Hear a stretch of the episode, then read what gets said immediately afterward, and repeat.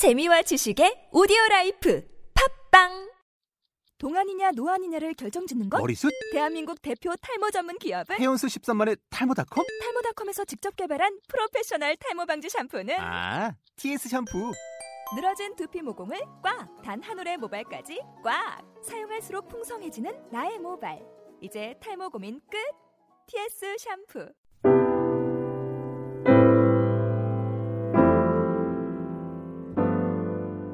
안녕하십니까. 바이블 브레이크 일곱 번째 시간입니다. 학기 제도가 한국과 다른 아틀란타는 계약을 했습니다. 많은 어머니들이 자녀들이 잠시 학교에 간 틈을 타서 해방감을 느끼고 있는데요. 아무리 사랑하는 자녀들이지만 방학 내내 보살피는 건 쉬운 일은 아닙니다. 어머니들 정말 수고하셨습니다.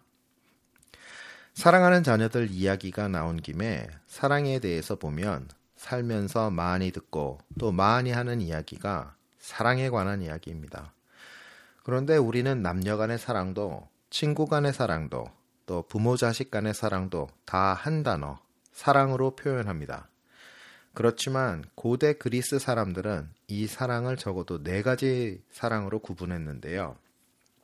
이상적인 사랑인 아가페, 친구 간의 사랑인 필레오, 육체적인 사랑인 에로스, 부모 자식 간의 사랑인 스톨게로 구분을 했습니다. 그 중에서도 성경에서는 아가페와 필레오가 많이 쓰였습니다.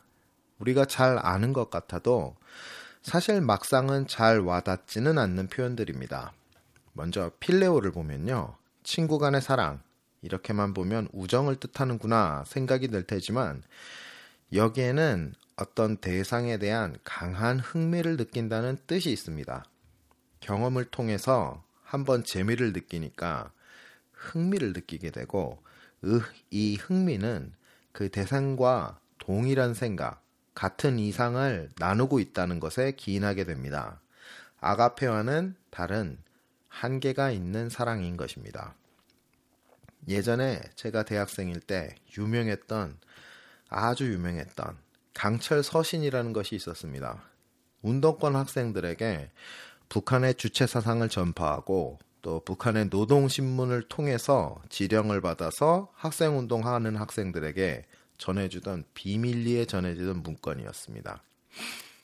이 강철 서신의 저자 김영환 씨는요, 1991년도에는 북한이 보내준 잠수정을 타고서 평양에 들어가서 김일성을 두 번이나 만나는 등 아주 골수 주체 사상사로 어, 활동을 했었는데요.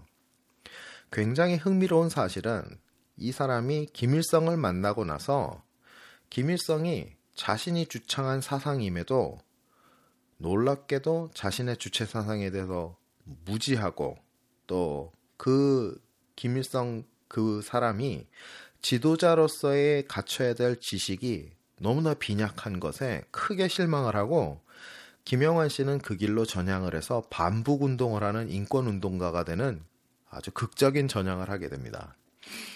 이 김영환 씨가 김일성에 갖고 있던 감정이 필레오 혹은 필로스라고 할 수 있겠는데요. 김일성이란 인물이 가지고 있던 카리스마와 권력, 그리고 그의 사상에 대한 엄청난 흥미와 또 이에 대한 자신의 사상적 동의가 바로 김영환이 느꼈던 필레오 사랑의 근본이었습니다. 하지만 자기의 생각과 김일성의 실체가 다른 걸 보고 나서는 이 사랑은 씻은 듯이 사라지는데요. 이것이 바로 필로스 사랑에 우리에게 잘 알려지지 않은 한계적인 단면입니다. 사랑을 하게 되는 근거가 자기가 느끼게 되는 흥미, 그리고 사랑의 대상에 대한 어떤 사상적인 아니면 이상적인 동의를 근거로 하고 있기 때문에 흥미를 느끼고 있을 때는 잠수종을 타고서 평양에도 가게 되는 목숨을 건 대범한 모험도 불사하게 되지만 자기가 더 이상 자기가 사랑했던 그 사랑의 대상과 동의하지 않게 되거나 흥미를 잃어버리게 되면 씻은 듯이 사라지는 것이 바로 이 필레오 사랑입니다. 성경이 말씀하시는 사랑은 이와는 다른 아가페의 사랑을 이야기합니다. 특히 친구를 위해 목숨을 버리는 사랑을 이야기하는데요. 친구는 원어로는 필론이라고 합니다. 나를 필레오 사랑을 하는 사람이 필론입니다. 나를 어떤 의미에서는 조건적으로 사랑하는 사람이 필론, 곧 친구인 것입니다. 그런 친구를 위해 목숨을 버리는 사랑을 성경은 크신 사랑이라고 하시는데 성경이 이 말씀을 통해서 이야기하는 친구는 정확하게 과연 누구며 이 친구들을 위해 목숨을 버리는 것은 과연 무엇을 뜻하는 것인가요? 오늘 알아보기 원합니다.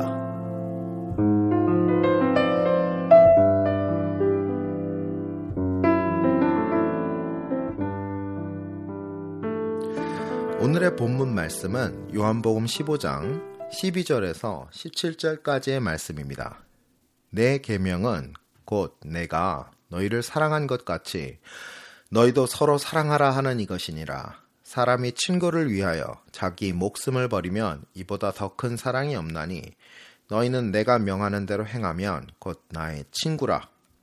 이제부터는 너희를 종이라 하지 아니하리니 종은 주인이 하는 것을 알지 못함이라. 너희를 친구라 하였노니 내가 내 아버지께 들은 것을 다 너희에게 알게 하였음이라. 너희가 나를 택한 것이 아니요 내가 너희를 택하여 세웠나니 이는 너희로 가서 열매를 맺게 하고 또 너희 열매가 항상 있게 하여 내 이름으로 아버지께 무엇을 구하든지 다 받게 하려 함이라. 내가 이것을 너희에게 명함은 너희로 서로 사랑하게 하려 함이라. 15장 12절에는 흥미로운 말이 하나 나옵니다. 계명입니다. 이 계명은 지금까지 우리가 접하고 익숙하게 느꼈던 율법과는 다른 점이 있습니다. 율법이라고 말할 때 쓰는 원어는 노머스입니다. 일반적인 법, 율법을 이야기합니다. 계명은 엔톨레라는 말을 사용해서 표현합니다. 장소와 때를 뜻하는 전치사 엔과 끝을 뜻하는 텔로스라는 말이 합쳐진 단어입니다. in the end, 곧 마지막을 뜻하는 말입니다.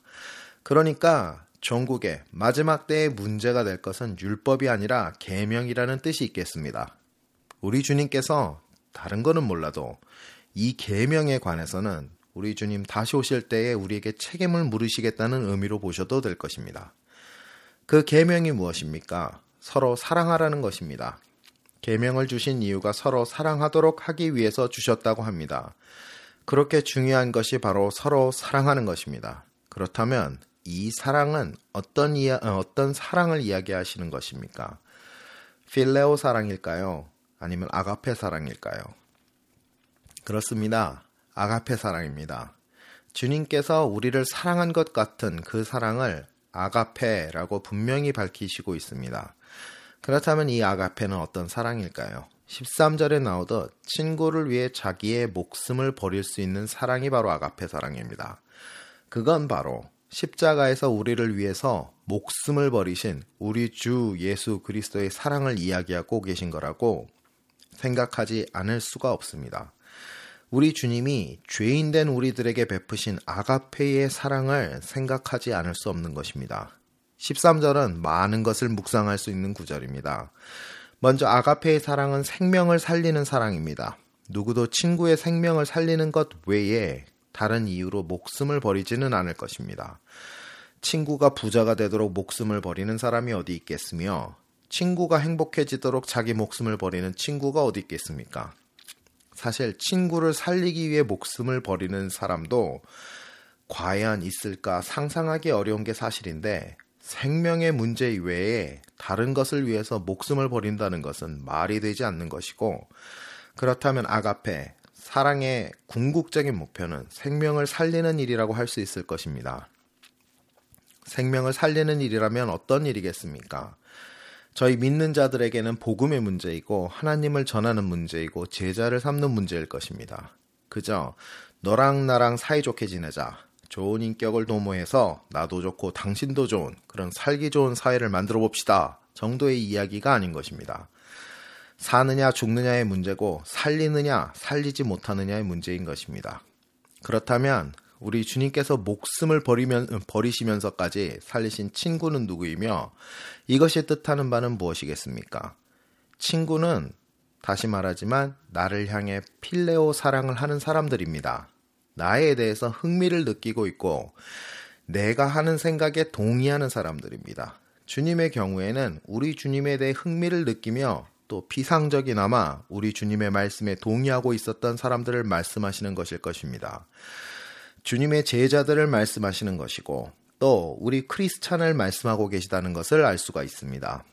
그런데 이 필레오의 사랑은 이기적인 사랑이고 자기 중심적인 사랑이라는 분명한 한계가 있습니다. 강철 서신을 쓴 김영환 씨의 경우처럼 어려움이나 실망이나 어떤 특별한 계기가 주어진다면 또 이 사랑의 대상에게 자기가 느끼기에 흠이 발견된다면 가차없이 돌아서 버리게 되는 어찌 보면 얄팍한 사랑인 것입니다. 그렇다면 우리 주님께서는 이 얄팍한 친구들이 우리 주님의 십자가에서 죽음의 어, 죽음을 대하면서 얼마나 쉽게 우리 주님을 등질지 너무나 잘 알고 계셨지만 이렇게 주님을 얄팍하게 사랑하는 사람들을 위해서도 목숨을 버리신 것입니다. 그런데 우리가 생각해 볼 수 있는 더 중요한 사실은 우리 주님께서 목숨을 바치신 그 대상들, 바로 주님의 친구들은 그럼에도 불구하고 얄팍하나마 우리 주님을 향한 이해와 신뢰와 흥미를 가졌던 사람들이라는 것입니다. 다시 말하면 우리가 주님에 가지고 있는 믿음이 우리가 주님에 대해서 가지고 있는 믿음이 아무리 얄팍하다 하더라도 나의 생명을 살리는 절대적인 조건이 될 수 있다는 것입니다. 우리가 흠잡을 데 없는 기가 막히게 훌륭한 신앙을 가짐으로써 구원을 얻는 것이 아니라 이기적이고 비천하고 또한 얄팍하더라도 우리 주님에 대한 믿음을 가지기만 한다면 바로 그 믿음을 가지는 것이 구원의 조건이 된다는 것입니다. 그러나 이 말씀은 다시 말하면 주님의 친구가 아닌 사람들은 주님의 생명의 희생, 곧 그 구원의 대상이 아니라는 것과도 같은 말씀인 것입니다. 우리 주님의 사랑이 너무나 크시고 우리의 이해를 훨씬 뛰어넘는 신비의 영역이지만 그럼에도 불구하고 우리 주님과 동의하지 않는 사람들, 아무리 얄팍할지라도 우리 주님께 흥미를 느끼지 않는 사람들, 우리 주님께 눈길을 주지 않는 사람들은 불행하게도 구원의 대상이 아닌 것입니다. 그런데 우리 주님께서 왜 친구라는 말을 쓰셔서 무엇을 표현하셨을까? 또 다른 이유를 생각해 보게 되면 이렇게도 생각할 수가 있습니다. 인간은 처음부터 하나님을 아가페 사랑으로 사랑할 수 있는 존재가 아니기 때문에 이 친구라는 말을 쓰신 게 아닐까 하는 것입니다. 우리는 모두 주님을 사랑할 때 주님께 받은 무언가로 주님께 받은 증거로 주님을 확인하고 또한 사랑하는 것이라는 것입니다. 조건적인 사랑을 한다는 것입니다. 그렇지 않다면 우리는 보이지 않는 하나님을 사랑할 수가 없다는 것입니다. 그래서 우리의 하나님 사랑은 언제나 조건적인 사랑, 잘해봐야 필레오의 사랑을 초월할 수 없다는 것입니다. 그래서 우리를 하나님을 필레오 사랑을 하는 하나님의 친구들 이렇게 표현하신 것이 아닐까 하는 점이죠.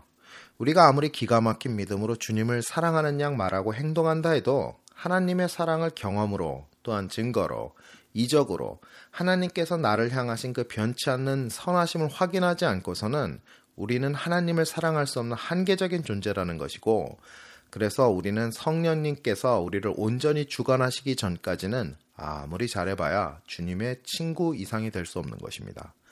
그러나 우리 주님은 우리의 이기적인 사랑, 조금만 실망해도 뒤도 안 벌어보고 뒤돌아버리는 그런 얄팍한 사랑의 사람들을 위해서 목숨을 버리셨습니다. 우리 주님의 사랑은 우리의 얄팍함과 제한적인 보잘 것 없음에 제한받지 않는 그런 사랑이었습니다. 하지만 우리의 하나님을 향한 사랑은 그럴 수가 없습니다. 우리의 사랑은 무엇이라도 하나님께 받아야 하는 사랑이고 받는 것을 통해 하나님을 사랑하게 되는 조건적인 사랑의 한계를 애시당초 가지고 있다는 것입니다. 그러니 우리가 아무리 하나님께 받은 것 없이 믿음을 지킨다고 스스로 생각하더라도 우리는 주님께 사랑에 빚진 자입니다.